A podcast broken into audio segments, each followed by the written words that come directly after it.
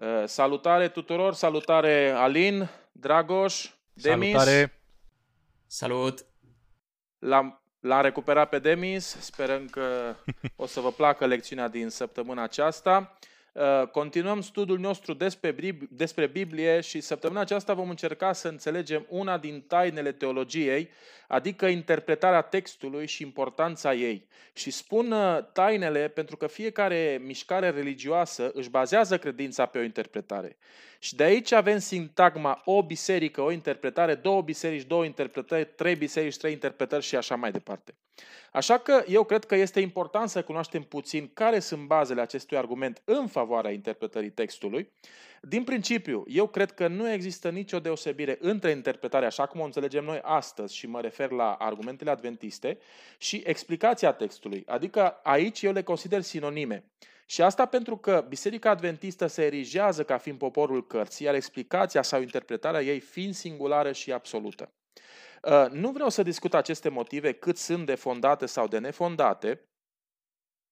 Argumentele pe care Biserica, Biserica Adventistă le folosește, dar cred că aici toți suntem de acord că avem nevoie de interpretare pentru a ne putea apropia de Biblie. În contra acestui argument am auzit un pastor săptămâna trecută care spunea că textul nu trebuie interpretat și că trebuie explicat. Pentru că textul nu are nevoie de interpretare, ci de explicație. Acesta fiind destul de clar, ne fiind nevoie de un intermediar între text și cel care studiază textul. Păi eu cred că este unul și același lucru, explicația cu interpretarea în contextul acesta. Uh, personal, atunci când studiați Biblia, am la îndemână o întreagă literatură care se ocupă de studiul Bibliei și de interpretare. Personal, cred că interpretarea este utilă și foarte necesară și vorbesc din punctul de vedere spiritual și practic. Pentru că o exegeză corectă a textului, și am vorbit despre asta dățile trecute, ne poate aporta o perspectivă mai largă și mai dinamică a textului, care în fond este ceea ce eu personal cred că dorește Dumnezeu. Doar așa cuvântul poate să fie eficace, doar așa putem să ne apărăm de tot felul de profeți din aceștia care condiționează intenția textului de un singur ochi și o singură minte. Ce îmi puteți spune despre necesitatea interpretării? Cine dorește să înceapă?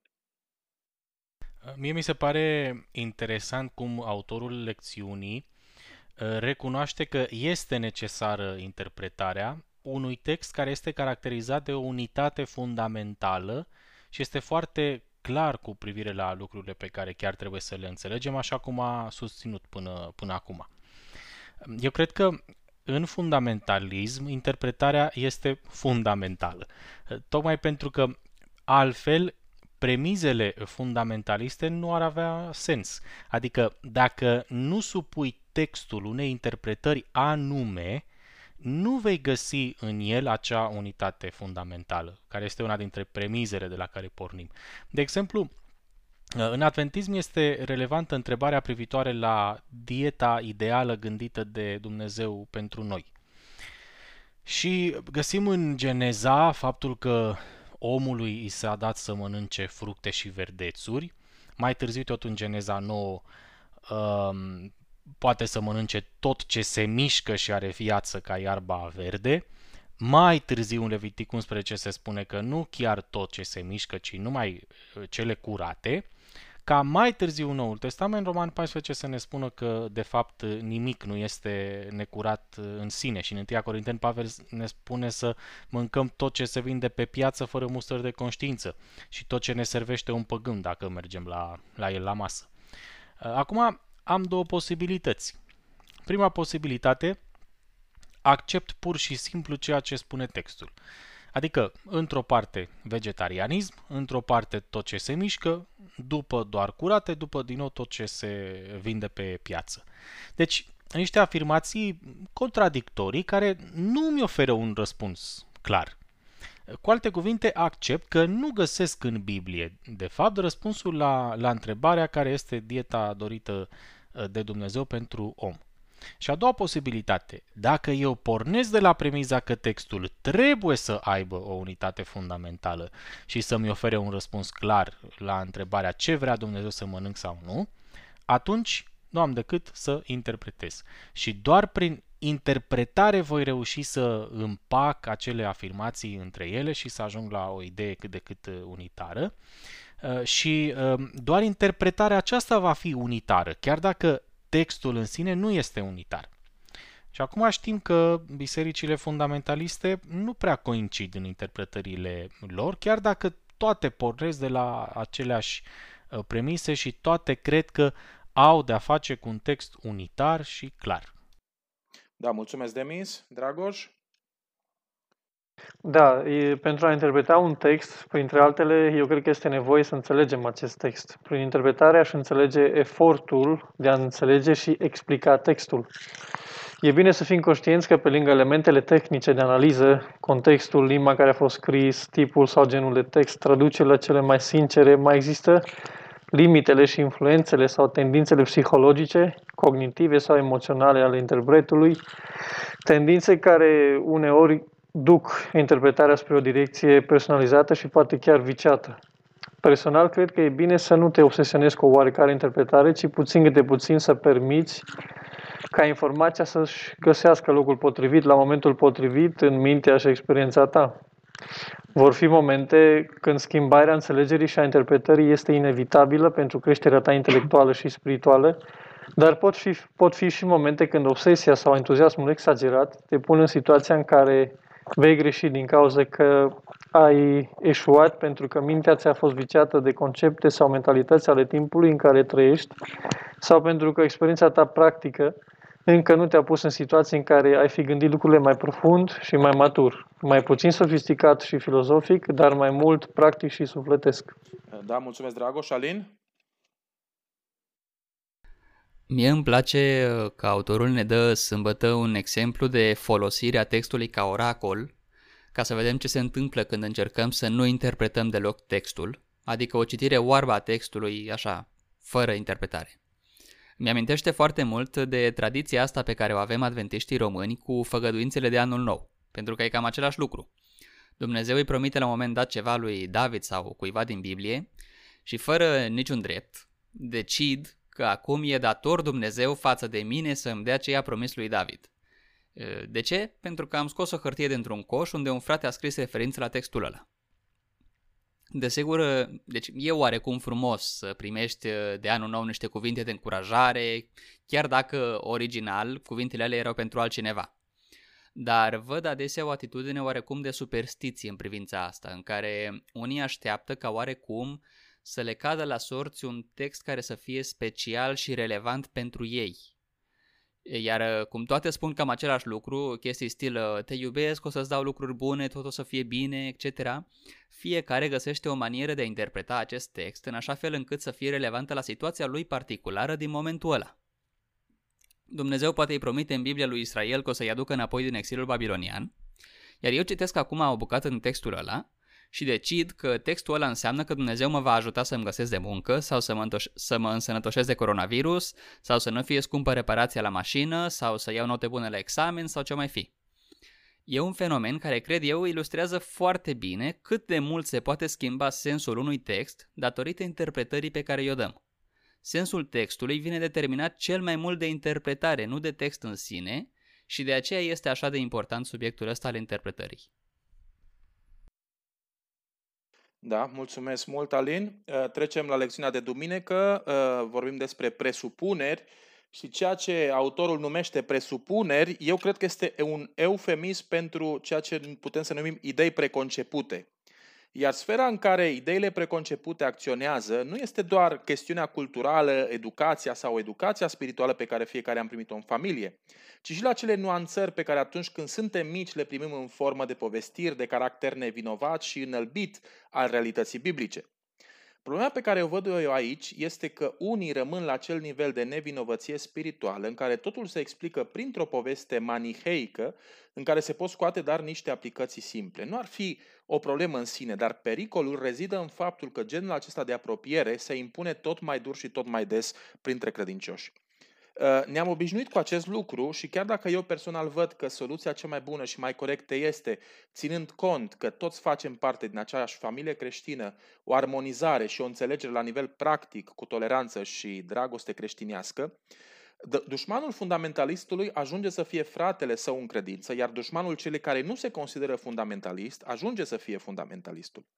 Cred că ăsta este aspectul cel mai periculos al ideilor preconcepute, polarizarea și punerea înainte acelei imagini din mintea mea, formată pe experiențe și pe subiectivismul care caracterizează relațiile individuale și dezbaterea nesănătoasă, și nu să discuți argumente, ci persoane, să faci din persoană un argument. Cred că este o aberație la care în ultima vreme tot mai des apelăm și unii și ceilalți. Pe cealaltă parte, autorul afirmă că liberul cugetător spiritual nu este 100% liber de presupuneri. Păi altcumva, cred că nici nu se poate. Avem uh, nevoie de niște premise, de niște principii dobândite și care ajung să fie baza gândurilor noastre. Uh, pot să fie premise toxice și, sunt, și pot să existe și premise sănătoase. Ideea este că amândouă tipuri de premise pot să fie dezvoltate pe baza Bibliei. Adică problematica apare atunci când căutăm în Biblie argumente pentru acele premise extravagante și nesănătoase. Cum am spus uh, uh, uh, data trecută, un apologet sănătos se va, pardon, se va apropia de text din punct de vedere ale unei activități spirituale și nu a susținerii unei dogme. Dacă Pavel spune că Biblia este ca o sabie cu două tăișuri și e, lucrătoare, asta se aplică nu doar unuia, ci tuturor care se apropie de text, pentru că toți avem idei preconcepute. Acolo mai spune că judecă simțurile și inima, adică judecă intenționalitatea.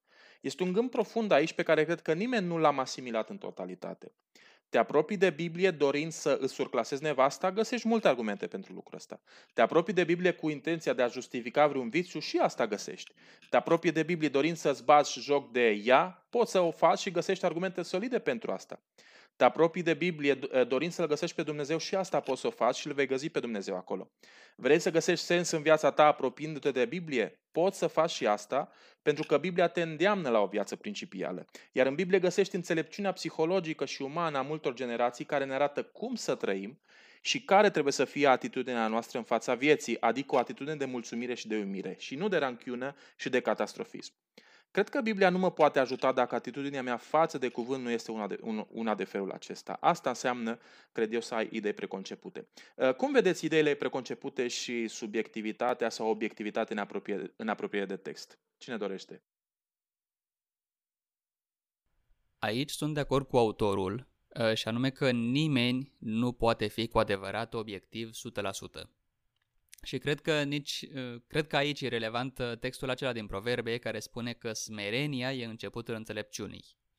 Ca să trec peste limitele propriilor mele presupuneri, trebuie să dau un pas în spate, să identific care sunt presupunerile mele proprii, personale, uh, și măcar să fiu conștient că există, să fac o listă. Iar apoi să le pun sub semnul întrebării și să fiu dispus să le schimb dacă probele sunt în contra acelor presupuneri. Cred că era Jeremy Bentham care spunea că cel care cunoaște doar o latură a unei dezbateri nu are habar despre ce vorbește. Doar cel care cunoaște în profunzime ambele laturi a unei dezbateri și ambele seturi de presupuneri poate să ajungă la vreo concluzie cât de cât corectă. Sau justificată, cel puțin. Și cred că aici este locul pentru creștere, în spațiul acela în care sunt dispus să schimb modul de a gândi al meu și paradigma de la care eu pornesc. E un fel de renunțare la sine sau naștere din nou, început din nou.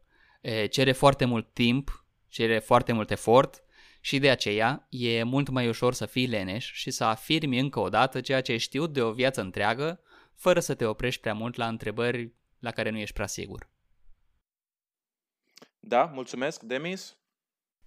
În primul rând, eu cred că fundamentalismul este nevoit să joace cumva la două capete pe de o parte, susține că textul ne oferă o temelie sigură pentru convingerile noastre, asta ca o premiză.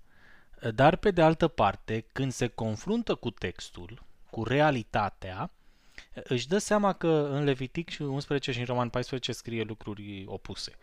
Și atunci are nevoie de interpretare, adică apelează la, la relativism, apelează la, la speculații subiective ca să încerce să împece ambele texte și să, salveze, să salveze premiza inițială, pentru că, de fapt, ăsta este scopul suprem în fundamentalism. Contează mai puțin mesajul explicit al textului, importantă este salvarea premizei uniformității textului, care ar fi o, o dovadă a originii lui uh, divine.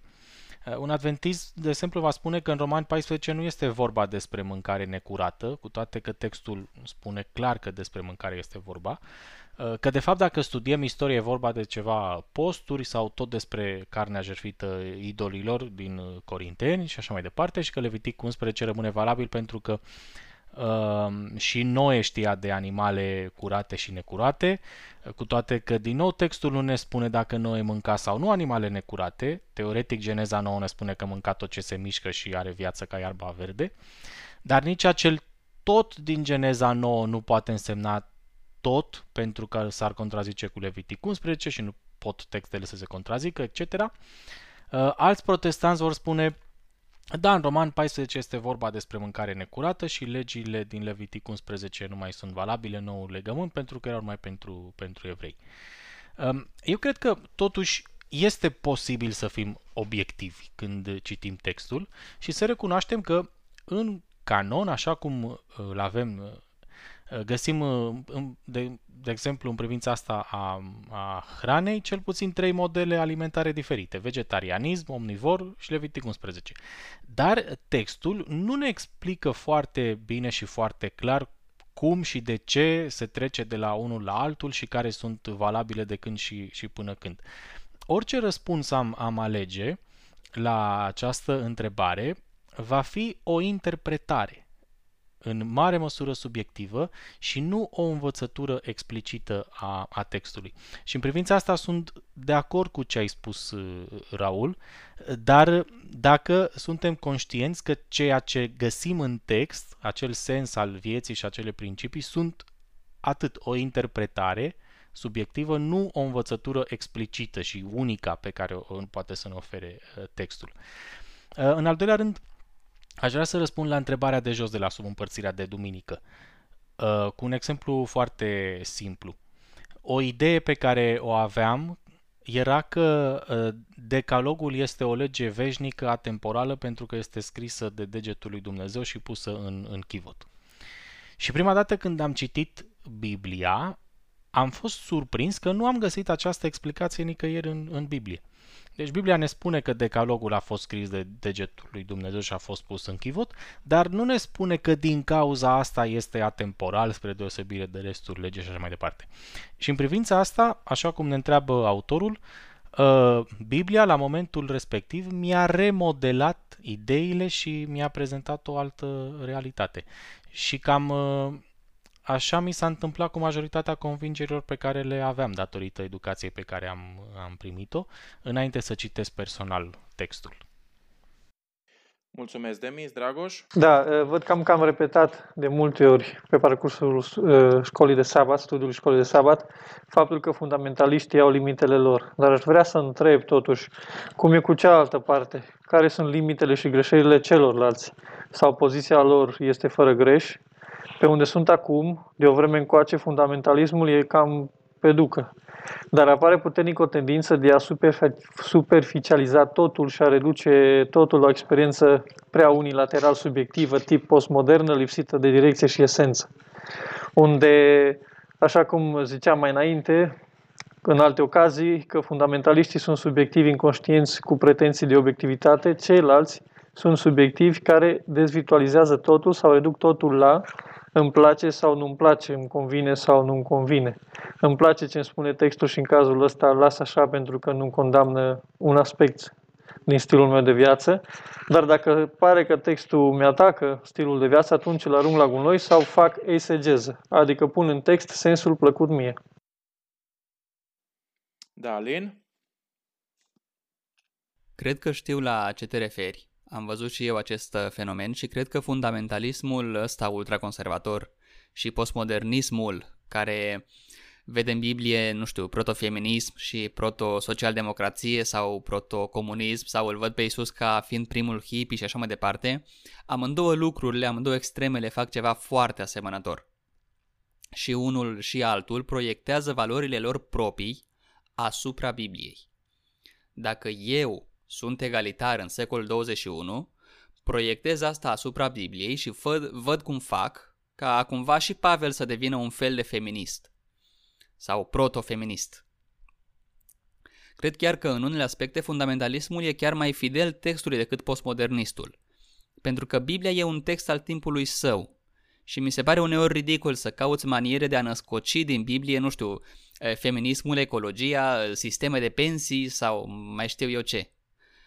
Gre- greșeala de fond cred că e tocmai în a nu recunoaște că toți proiectăm propriile noastre valori asupra Bibliei. Valori care le avem din altă parte, din cultura noastră, din societatea noastră, de unde or fi.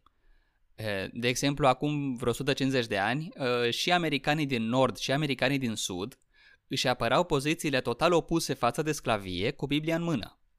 Și unul și altul alegeau din Biblie lucrurile care le conveneau și ignorau altele. E, și proiectau propria lor, propriile lor valori asupra Bibliei. E, acum, 150 de ani mai târziu, după ce Nordul a învins și s-a terminat cu sclavia, e, sclavia ne se pare acum o, par- o practică barbară, înapoiată, inumană și chiar necreștină. Cum să fie necreștină dacă era apărată cu Biblia în mână? Pentru că refuzăm sclavia și proiectăm refuzul nostru al sclaviei când citim Biblia. Mi se pare legitim și de dorit să facem asta ca să nu rămânem blocați în timp. Sclavia trebuie să aparțină cărților de istorie, nu, nu în ziare. Dar trebuie să recunoaștem că facem exact acest lucru toți, că interpretăm lumina în Biblia în lumina valorilor noastre. Cel puțin la capitolul ăsta, da, Cineva poate să spună, ce crezi, crezi că noi știm mai bine decât uh, scriitorii Bibliei? Da, cel puțin la capitolul ăsta noi știm mai bine decât ei. Uh, dacă nu recunoaștem lucrul ăsta, ne înșelăm pe noi înșine. Da, cred, eu uh, vreau și eu să, să mă bag un pic la, la tema aceasta, la ceea ce, la exemplul pe care le-ai dat cu, cu sclavia, pentru că există între frățiorii noștri multă, multă confuzie atunci când vorbim despre lucrul acesta. Uh, și aș dori să explic puțin uh, cum stă treaba asta cu sclavia din Biblie. Uh, cred că anumite practici care erau considerate normale în cultura secolului I după Hristos și mai târziu, intră în categoria aceea care a spus-o Domnul Hristos, dar la început nu era așa. Sclavia ca fundație juridică a apărut atunci când au apărut primele sisteme economice, undeva prin Mesopotamia. Și este o chestiune inerentă tuturor civilizațiilor. Nu exista încă o civiliza- nu există încă o civilizație cunoscută care să nu fie avut sclavi. Deci iudaismul și nici creștinismul nu au fost acele mișcări care să aibă o componență umanistă practică în sensul acesta. Adică dacă societățile moderne au acceptat, de exemplu, votul feminin ă, în majoritatea țărilor în anii 30 ai secolului 20, nu putem să cerem Bibliei să vorbească împotriva sclaviei așa cum înțelegem noi acum sclavia.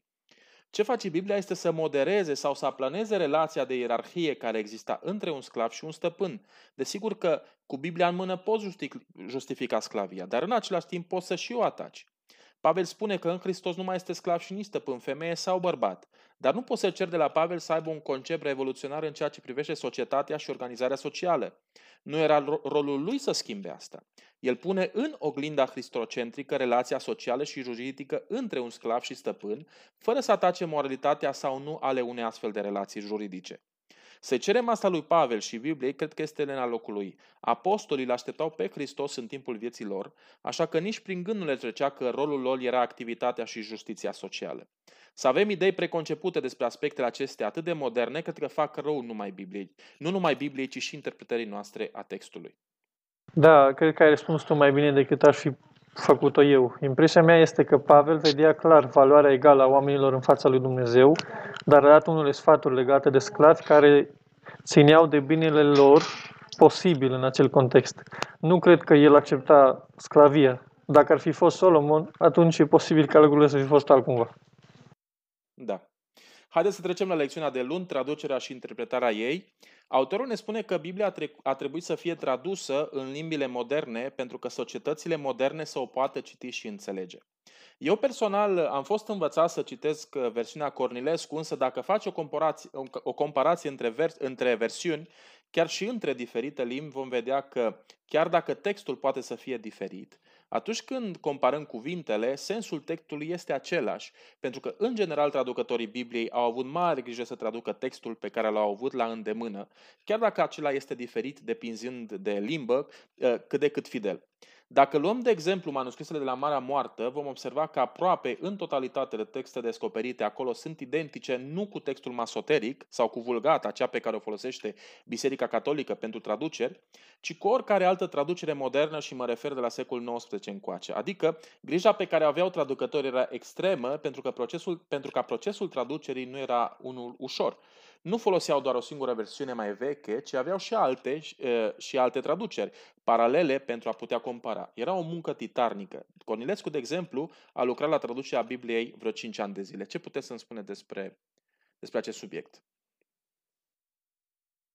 Cred că ideea cea mai importantă este că munca unui traducător al Bibliei nu e deloc ușoară.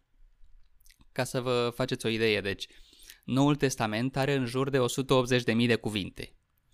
Dacă punem la oaltă toate diferențele între manuscrisele greci și latine ale Noului Testament, după care traducătorul trebuie să-și facă treaba, avem în jur de 200.000 de, de variații posibile ale Noului Testament. Deci mai multe variații decât cuvinte. 99% sunt chestii minore, știi, cineva a copiat un cuvânt de două ori, a mâncat o literă sau un cuvânt, etc. Și uneori nu se întâmplă nimic. Dar sunt unele cazuri în care o literă lipsă schimbă un cuvânt în altul care nu are nimic de a face. Iar traducătorul trebuie să decidă care e varianta pe care o va traduce, mai ales când alegerea lui schimbă radical care este sensul textului.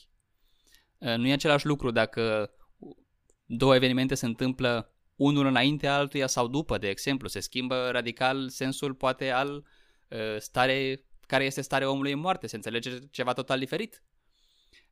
Este un exemplu un pic mai haios și anume faptul că în foarte multe manuscrise rugăciunea Tatăl nostru în Luca conține o greșeală pentru că în Luca rugăciunea Tatăl nostru are niște cuvinte diferite față de Matei. Sunt câteva lucruri lipsă. Iar copistul uneori ori scria din memorie rugăciunea Tatăl nostru, pentru că era călugăr și o știa pe de rost, ori copia și decidea, bă, cine o fi fost călugărul ăsta prostănac care a copiat Luca de, după care copiez eu, că nu știa nici tatăl nostru. Ce fel de călugăr era ăsta? Îl corectez eu acum, îi scriu tatăl nostru cum trebuie. E, și e una dintre greșelile cele mai comune, tatăl nostru în Luca. În afară de astea, în fine, eu acum, până acum câțiva ani credeam că e relativ simplu, știi? Dacă ai de tradus și sunt, de exemplu, 100 de manuscrise cu varianta A a cuvântului și 3 manuscrise cu varianta B a cuvântului, varianta A e bună, că sunt mai multe manuscrise. E, sau să zicem varianta cea mai veche e cea mai bună, că cealaltă a apărut mai târziu, probabil cineva a greșit pe parcurs. Dar am aflat că e mult mai complicat decât mă așteptam. E, să vă dau un exemplu, să vă ilustrez cum se complică chestia pentru traducători. Situația cu varianta A și varianta B, respectiv 100 de manuscrise și 3 manuscrise. Poate varianta A a fost copiată greșit, dar a fost uh, trimisă într-un oraș mare, unde erau bani și oameni care să copieze, și aceia au făcut o mulțime de copii și le-au trimis prin tot Imperiul, prin tot Imperiul Roman, iar după aceea copiile posteriore au fost făcute și mai multe după acea versiune și uite așa varianta care avea o greșeală ajunge să fie majoritară. Ei bine, ne uităm dar la vechime și nu la numărul de copii. Să zicem că varianta A e cea mai veche, pentru că o găsim, găsim varianta asta în secolul 4 iar varianta B o găsim în secolul 5. Deci varianta A e mai veche, A e cea bună, nu? Nu neapărat.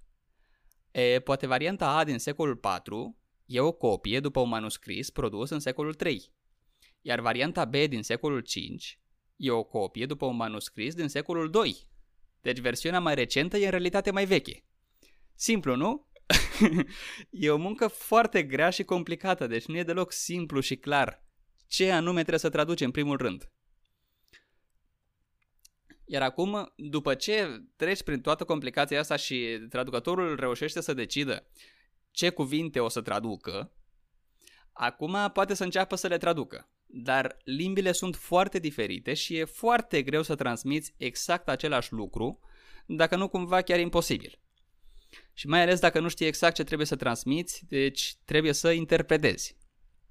Un exemplu în două limbi moderne ar fi expresia englezească It's raining with cats and dogs. Un traducător foarte literalist va traduce fiecare cuvânt cât de precis poate și va spune în românește că plouă cu pisici și câini. Poate o va modifica la plouă cu câini și pisici pentru că mi se pare că sună așa mai bine literele în ordinea aia. Depinde cât de poet e.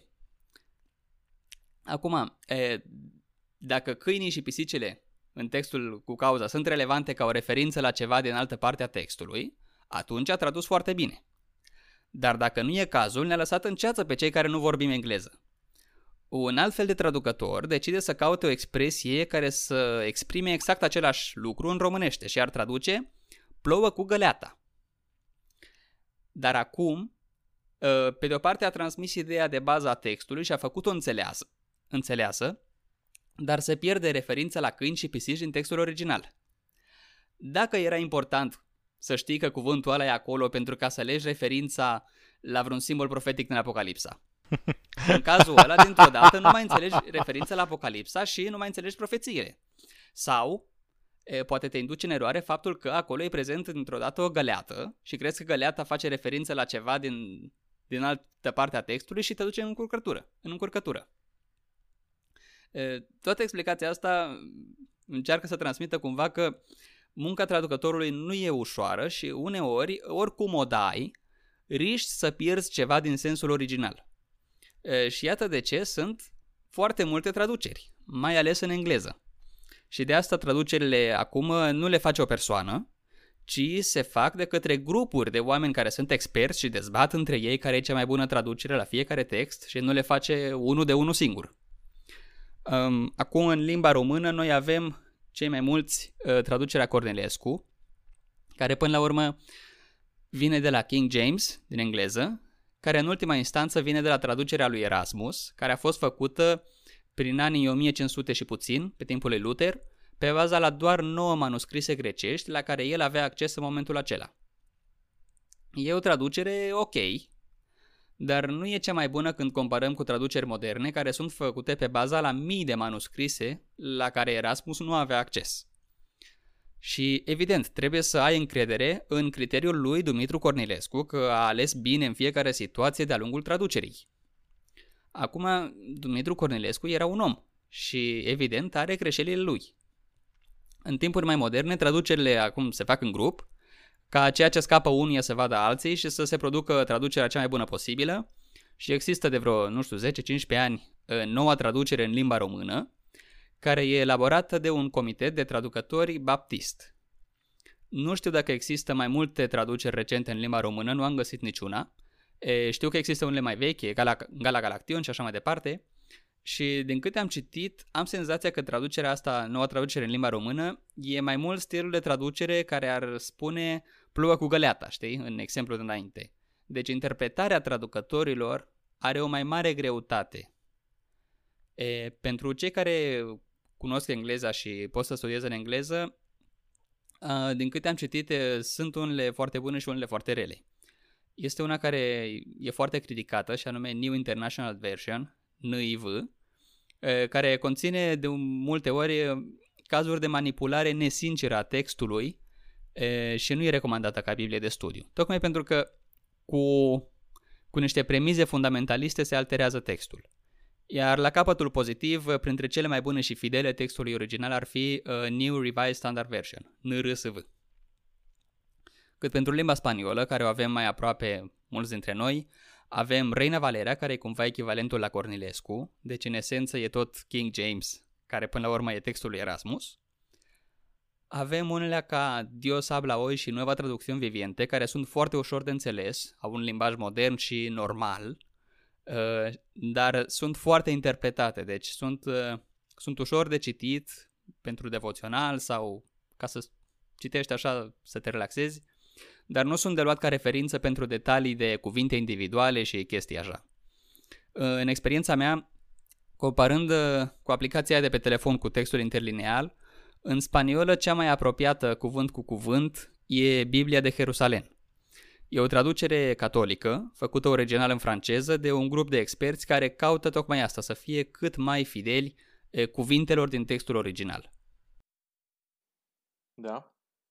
Dragoș. Da. Ehm, deci putem compara traducerile, mai ales cele mai fidele și sincere, mai ales după descrierea lui Alin, ne putem da seama aproximativ pe unde unde le putem găsi și care sunt acelea, sau mergem la ceea ce este în limba originală, dacă avem acces și posibilitate de a înțelege. În felul acesta ne facem o imagine mai largă a textului. E clar că munca unui traducător e gigantică și uneori pentru el nu e ușor să aleagă cuvântul cel mai potrivit, dar presupun că, în general, sensul textului nu e alterat așa încât să nu redea măcar esența simplă a pasajului. Eu eram de obicei foarte optimist în privința asta, dar am descoperit multe chestii care scapă printre degete la traducere. Spuneam mai înainte de Niv, de exemplu, că e destul de criticată pentru că schimbă textul. Vă dau un exemplu. În a doua Samuel 21 cu 19, în Cornilescu spune așa. Și el Hanan, fiul lui Iare Orechim din Betleem, a omorât pe Goliat din Gat, care avea o suliță al cărei mâner era ca solul de țesut. Acum bine, fie în Gat erau mulți tipi numit Gol- numiți Goliat care aveau mărimea necesară ca să folosească o suliță identică, sau sunt în Biblie două istorii diferite despre cine l-a omorât pe Goliat. Niv adaugă în textul ăla, fără absolut niciun motiv, fratele lui. Așa că în Niv, Elhanan îl omoară pe fratele lui Goliat, nu pe Goliat. De ce? Pentru ca să apere coeziunea și, între ghilimele, ineranța textului. Mi se pare foarte ironic, aproape ca a scos dintr-o glumă, să corectezi textul pentru ca să aperi că textul nu are greșeli. Un alt caz în care Niv e criticată, care e mai important decât ăsta, e de exemplu Psalmul 51. Iată că sunt născut în nelegiuire, în păcat m-a zămislit mama mea, etc. Niv spune ceva pe stilul Sunt păcătos de la naștere, păcătos din momentul când mama m-a conceput. Și iată cum, dintr-o dată, apare un text în Biblie care sprijină în mod neechivoc doctrina păcatului original, cu doar o mică schimbare în traducere. E, asta e una dintre cele care au consecințe mai grave decât faza cu Golia dinainte. E un întreg articol destul de bun despre traduceri nașpa în uh, NIV, care cred că o să-l pun, uh, o să pun un link în descriere pentru cine interesat să afle mai multe și să vadă mai multe exemple. Uh, mai e o curiozitate cu privire la traduceri. De data asta cu acea traducere inițială a lui Erasmus uh, din secolul XVI, care în loc să urmeze vulgata latina ca toți ceilalți, a decis să traducă din manuscrisele greci originale la care el avea acces. 9 manuscrise în total. În prima ediție este un verset care nu apare, pentru că nu era în niciunul dintre manuscrise. Și textul ăla e cel din Antia Ioan cu trei sunt care mărturisesc în cer, Tatăl, Fiul și Duhul Sfânt și aceștia trei una sunt. Evident, biserica, vorbim de anii 1500 și puțin, îți dai seama, avea o anumită putere și a făcut presiuni iar el a spus că, foarte bine, dacă îi se aduce un manuscris grecesc care să aibă și textul ăla, el îl include în următoarea ediție. Ă, până atunci, el nu are cum să-l traducă de unde nu e. Așa că biserica a produs pentru el un manuscris grecesc care conține textul în cauză. Adică literalmente au pus pe cineva să scrie o copie în grecească în care să fie inclus în grecește și versetul ăla și așa au rezolvat problema. Uh, disputa asta se numește virgula iohanină. Pentru cine e interesat să citească mai multe, poate să caute pe internet. Și este un consens că aproape sigur textul a fost adăugat mult mai târziu, uh, mult după ce a fost stabilită doctrina Trinității, motiv uh, pentru care în majoritatea bibliilor, bibliilor moderne, inclusiv în Cornilescu, textul acela apare în paranteză. Da, da, cunosc exemplele menționate, din motivul ăsta spuneam că trebuie avut grijă ca să căutăm traducerile cele mai fidele sau sincere. Iar în legătură cu păcatul originar, mi se pare că ideea care vrea să transmită cei de la NIV la Psalmul 51 era transmiterea vinovăției și nu neapărat doar natura păcătoasă. Și aici sunt de acord cu tine. Da, vreau uh, să mă bag și eu puțin la discuția asta. Virgula uh, Ioani, Ioanină este clar că a fost o încercare de a instituționaliza prin test dogma sau doctrina Trinității. Dar cred că nu este atât de important asta, ținând cont de faptul că majoritatea protestanților, în afară de Biserica Unitariană, sunt, uh, sunt trinitarieni. Apoi, chestiunea logicii trinitariene, așa cum este susținută în singuralitatea naturii divine sau esenței care nu creează, Aici fiind Tatăl cel care creează, Fiul fiind cel creat, iar Duhul Sfânt este mediul prin care Fiul este dat. Însă toți trei sunt parte ale, acel, acelei, ale aceleiași esențe divine, Pentru că, cum spunea Augustin în cartea lui de Trinitate, noi nu ne putem închina lui Hristos dacă nu-L considerăm Dumnezeu, pentru că am fi niște idolatri. Apoi, doctrina Trinității este importantă pentru dimensiunea filozofică pe care o imprimă caracterului practic al credinței în Trinitate. Personal, cred că adausul, adausul intenționat a virgulei ioanine a fost o încercare de protejare a doctrinei Trinității, într-un context religios destul de potrivnic bisericii catolice. Iar dacă majoritatea bisericilor creștine sunt trinitariene, asta spune mult, pentru că toate au înțeles valoarea acestei doctrine care leagă și menține un echilibru perfect între cele trei manifestări divine. Ca să încheiem capitolul acesta, eu cred că cea mai bună traducere a Bibliei este cea pe care o ai și pe care o folosești.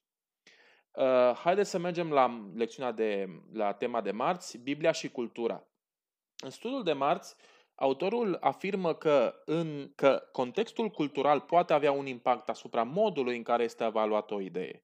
Deci nu este același lucru să vorbești despre drepturile individuale în Europa secolului XVI sau în Europa secolului 21. Contextul cultural condiționează ideile și le filtrează, iar uneori acele idei ajung să fie asimilate de cultura respectivă. Uneori cultura este cea care ajută ideilor să se dezvolte, dându-i un cadru necesar și un context care este util.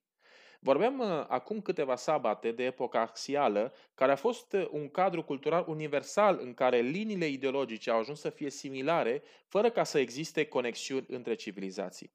Reforma protestantă a avut loc într-un context și în niște circunstanțe foarte precise și punctuale, care au trecut nu doar limitele cadrului spiritual religios, ci economic, social și cultural.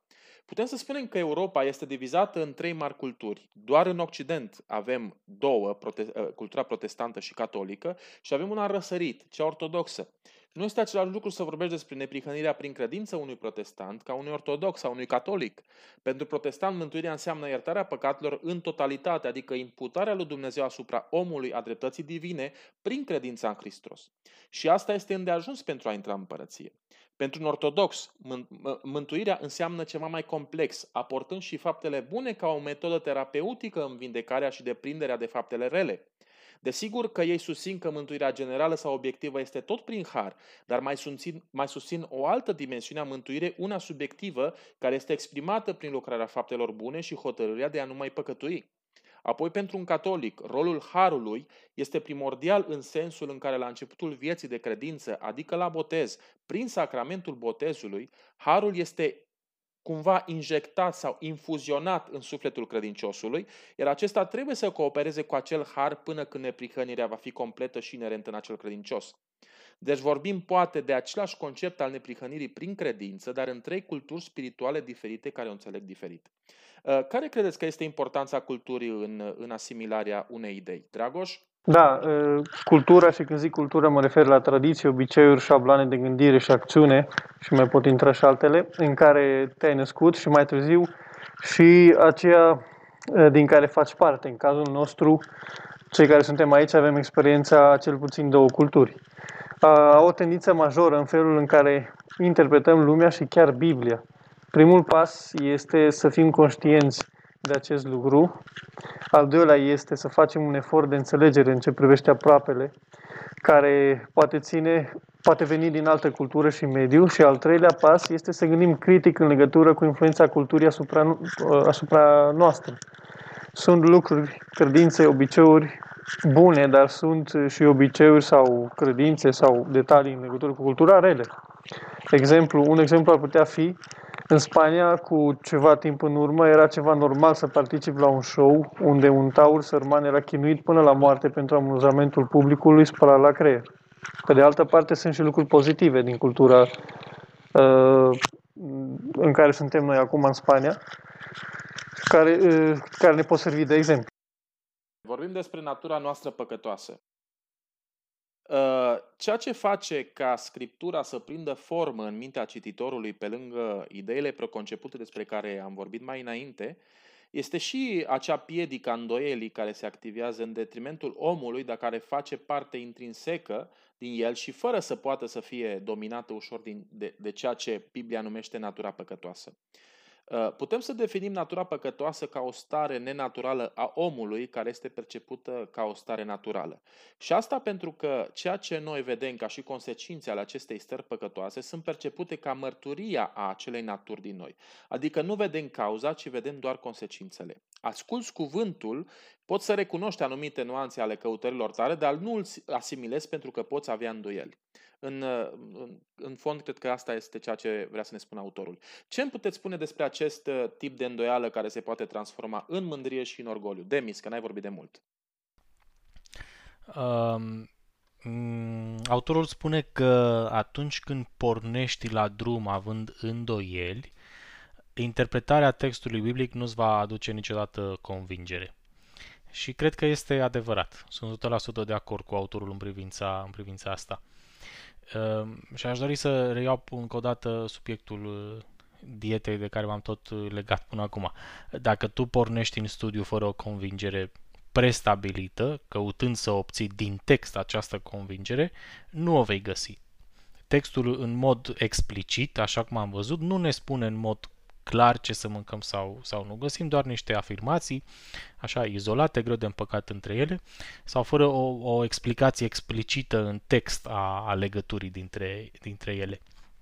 În schimb, dacă pornești la studiu având deja o convingere, o să găsești în text tocmai convingerea pe care o ai de la, de la început. Și doar așa, pornind de la început de la o convingere, vei găsi convingerea în, în text. Dar atenție, convingerea aceasta nu reiese din text, ci um, sunt obținute convingerile acestea printr-o interpretare anume, ca să facă textul să susțină uh, convingerea. Și problema pe care o văd este că în felul acesta, da, avem o convingere, dar niciodată nu vom ajunge la o convingere comună pe baza textului. Pentru că nu vom uh, accepta conținutul explicit și obiectiv al textului. Și nu îl vom accepta pentru că noi căutăm în text convingeri. Și textul nu ni le oferă și atunci refuzăm mesajul explicit al textului, care este foarte complex și lipsit de uniformitate și de coerență, și îl înlocuim cu o interpretare pentru că numai așa vom ajunge să, să avem uh, mult dorita sau mult doritele convingeri. Uh-huh. Dragoș? Da, eu cred că depinde ce tip de îndoială. Dacă îndoiala este una de tip gică contra, doar că să te afli în treabă, sau o îndoială bolnăvicioasă, atunci poate fi una greșită care nu ți ajută prea mult. Dar dacă e o îndoială sănătoasă de cercetaș, care te ajută în demersul creșterii și maturizării, atunci nu văd de ce ar fi greșită. Și aș avea o întrebare probabil, cum putem vedea clar mesajul explicit, obiectiv al textului, fără a proiecta doar convingerile noastre în text? Eu cred că asta nu e posibil. Deci poți doar să micșorezi efectul acesta atunci când ești conștient că ești subiectiv și că proiectezi întotdeauna lucruri asupra textului. Dar niciodată nu poți să scapi de lucrul ăsta. Da, sunt de acord cu voi. Uh, trecem la lecțiunea de joi, de ce este importantă interpretarea. Uh, iar tema subiectului de joi este o confirmare a autorului asupra importanței interpretării. Dar doresc să merg puțin mai încolo de ceea ce gândește autorul și să mă refer puțin la importanța hermeneuticii moderne, care se sintetizează în contrastul între ce anume înseamnă uh, când sau însemna textul acela când scriptura a fost scrisă, care este ținta interpretării literale și ce anume înseamnă pentru mine perso- uh, personal. Cred că asta se rezolvă prin ceea ce spunea Karl Barth în fantasticul său comentariu la Epistola după roman pe care vi-l recomand, Uh, că teologia trebuie să-și amintească că obiectul său de astăzi a fost odată subiect și trebuie să se reîntoarcă ca subiect. Apoi, interpretarea poate să fie înțeleasă ca și o înțelegere a textului într-o manieră diferită de acela pe care îl intenționa autorul, pentru că interpretarea este o transpunere dintr-o situație în alta. Deci, o exegeză completă și sănătoasă nu numai că descoperă sensul literal al textului, dar îl și traducere pentru situația prezentă. Iar asta se poate face doar dacă importanța, doar dacă, doar dacă dă importanță nu doar la o interpretare esențială, ci și la acea îndepărtare de toate distorsiunile, astfel încât textul să poată vorbi omului cu eficacitate. Trebuie să pornim de la premisa că dezvoltarea teologiei biblice greșite, a fost o încercare sinceră de a găsi în Scriptură un mesaj mai deplin. Apoi nu trebuie să uităm de importanța interpretării pentru a defini într-o manieră corectă sensul literal pe care autorul a dorit să le dea cuvintelor sare, care este limitat la semnificația de care avea cunoștință autorul uman și exclude acele ramificații pe care cuvintele sale și le pot asuma în contextul mai vast și mai complex al întregii scripturi, dar pe care el le ignora. Pentru asta este important să cunoaștem care este sensul literal intenționat de autor, pentru a nu cădea în confuzie atunci când interpretăm textul, fie că folosește un limbaj propriu sau unul figurat uh, sau simbolic. Uh, Alin, ce poți să-mi spui despre subiectul acesta? Cineva mult mai deștept decât mine spunea că nu există text, doar interpretări. Și cred că are mare dreptate într-un anumit sens. E, textul poate însemna absolut orice după ce este interpretat. Și asta face ca textul, înainte de a fi interpretat, să nu însemne în sine absolut nimic. Textul poate să spună că e albă, dar dacă cineva va interpreta apoi că e neagră, e, interpretarea până la urmă nu va lăsa textul să spună că e albă. Îl va face să spună că e neagră și ca atare interpretarea devine mai importantă decât textul în sine pentru rezultatul final. Dacă interpretul vrea să ajungă la concluzia că e neagră, indiferent ce spune textul, concluzia va fi că e neagră. Apoi Raul spune mai înainte de transmit, uh, transpunerea unui text dintr-un context în altul. Și cred aici că a transpune textul dintr-un context în altul nu e altceva decât a proiecta propriile convingeri și prejudecăți asupra textului. Cred că e același lucru. Diferența, în opinia mea, este doar că, mare atenție, eu doar aplic textul într-un mod rezonabil contextului meu, în timp ce ceilalți, ei răstălmăcesc textul ca să coincidă cu ideile lor preconcepute. Eu fac bine, ceilalți fac rău. Este aici un aspect foarte, foarte subiectiv. De aceea, așa cum am mai spus, cred că primul pas spre o interpretare mai obiectivă a textului este să recunoaștem cât de subiective sunt toate interpretările, inclusiv cele proprii. Uh, mie mi se pare, mi se pare foarte interesant uh, o situație uh, legată de carnea jertfită idolilor. Mi se pare că este un exemplu la care merită să medităm uh, legat de, de toate problemele astea a interpretării, a textului, a, a cât de clar este textul, ce înseamnă să-l interpretăm și așa mai departe. Să ne imaginăm că eu sunt un creștin dintre neamuri în Corint, în secolul 1, și se pune această problemă. Și eu, urmând exemplul fraților din Berea, merg la Sfânta Scriptură ca să văd uh, ce îmi spune cuvântul inspirat de Dumnezeu, care trebuie să fie norma mea de, de încredere, în credință și, uh, și practică. Uh, unde găsesc o unitate fundamentală și un mesaj clar, cum ne spunea autorul. Ce îmi spune textul în privința asta a mâncării de carne jertfită idolilor? Și găsesc în Exod 34 cu 15 următorul text. Ferește-te să faci legământ cu locuitorii țării, ca nu cumva curvind înaintea Dumnezeilor lor și aducându-le jerfe, să te poftească și pe tine să mănânci din jerfele lor. Și zic, bun, e clar, consumul de carne jerfită idolilor este împotriva voinței lui Dumnezeu, descoperită în mod explicit în text.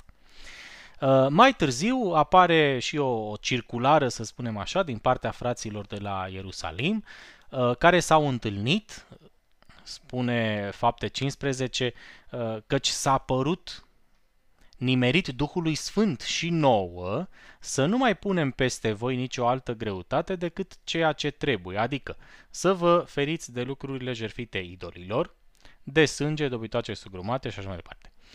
Deci și mai clar, și Exod și autoritatea bisericească prin Duhul Sfânt îmi interzic consumul de carne jerfită idolilor pentru mine, ca parte dintre neamuri. Și apoi vine Pavel și spune în, în Corinteni. Deci cât despre mâncarea lucrurilor jertfite idolilor, știm că în lume un idol este tot una cu nimic și că nu este decât un singur Dumnezeu. Dar nu carnea ne face pe noi plăcuți lui Dumnezeu, nu câștigăm nimic dacă mâncăm din ea și nu pierdem nimic dacă nu mâncăm. Toate lucrurile sunt îngăduite, dar nu toate folos, sunt de folos, toate lucrurile sunt îngăduite, dar nu toate te zidesc. Nimeni să nu-și caute folosul lui, ci fiecare să caute folosul altuia. Să mănânci din tot ce se vinde pe piață, fără să cercetezi ceva din pricina cugetului, căci al Domnului este pământul și tot ce cuprinde el. Dacă vă poftește un necredincios la o masă și voi să vă duceți să mâncați din tot ce vă pune înainte, fără să cercetați ceva din pricina uh, cugetului. Și tot așa mai departe, știm că uh, pentru Pavel problema nu este mâncarea în sine, ci faptul că poți fi o pricină de, de potignire pentru altul mai slab în credință. Uh, mie mi se pare unul dintre cele mai, mai interesante episoade din, din Noul Testament și ar fi foarte multe de spus, dar uh, vreau să întreb doar atât. Pavel aici supune rațiunea textului sau supune textul uh, rațiunii? Ce texte din scriptura lui Pavel îl fac să ajungă la, la această concluzie? Care este autoritatea scripturii pentru Pavel în privința asta? Dacă Vechiul Testament este atât de clar și chiar și frații de la Ierusalim, deja în contextul noului legământ și sub inspirația Duhului Sfânt, interzic carnea jertfită idolilor, um, ce fel de, de model de interpretare folosește, cu, cu ce autoritate uh, spune Pavel opusul? Da, cred că am putea clarifica detalii în legătură cu acest capitol și pasajele care sunt relaționate cu acest capitol Roman 14 și ar fi bine să dedicăm o ședință doar pentru asta, pentru că presupun că e mult de discutat. Acest pasaj din Roman 14 se relaționează, cum spuneam, și cu faptele apostolilor și cu Corinteni. Mi se pare că Demis tu le și, le și zis. Dar aș vrea să, să explic sau să exprim o altă idee în legătură cu această subîmpărțire a școlii de sabat. Pasajul din 1 Petru 3 cu 15 la 16, uh, ideea din acest pasaj ar fi că trebuie să fii pregătit pentru a răspunde bine în legătură cu ceea ce crezi.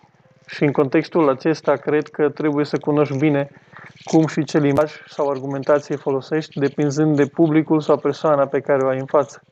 Și poate mai important este motivația, atitudinea, scopul și maniera cu care o faci. Eh, da, Demis, eh, am să răspund doar scurt acum ca să nu ne, să nu ne lungim prea mult. Păi chiar pentru asta avem noi nevoie de interpretare. Pentru a deosebi contexte, personaje, idei preconcepute și propriile interpretări ale apostolilor cu privire la Vechiul Testament.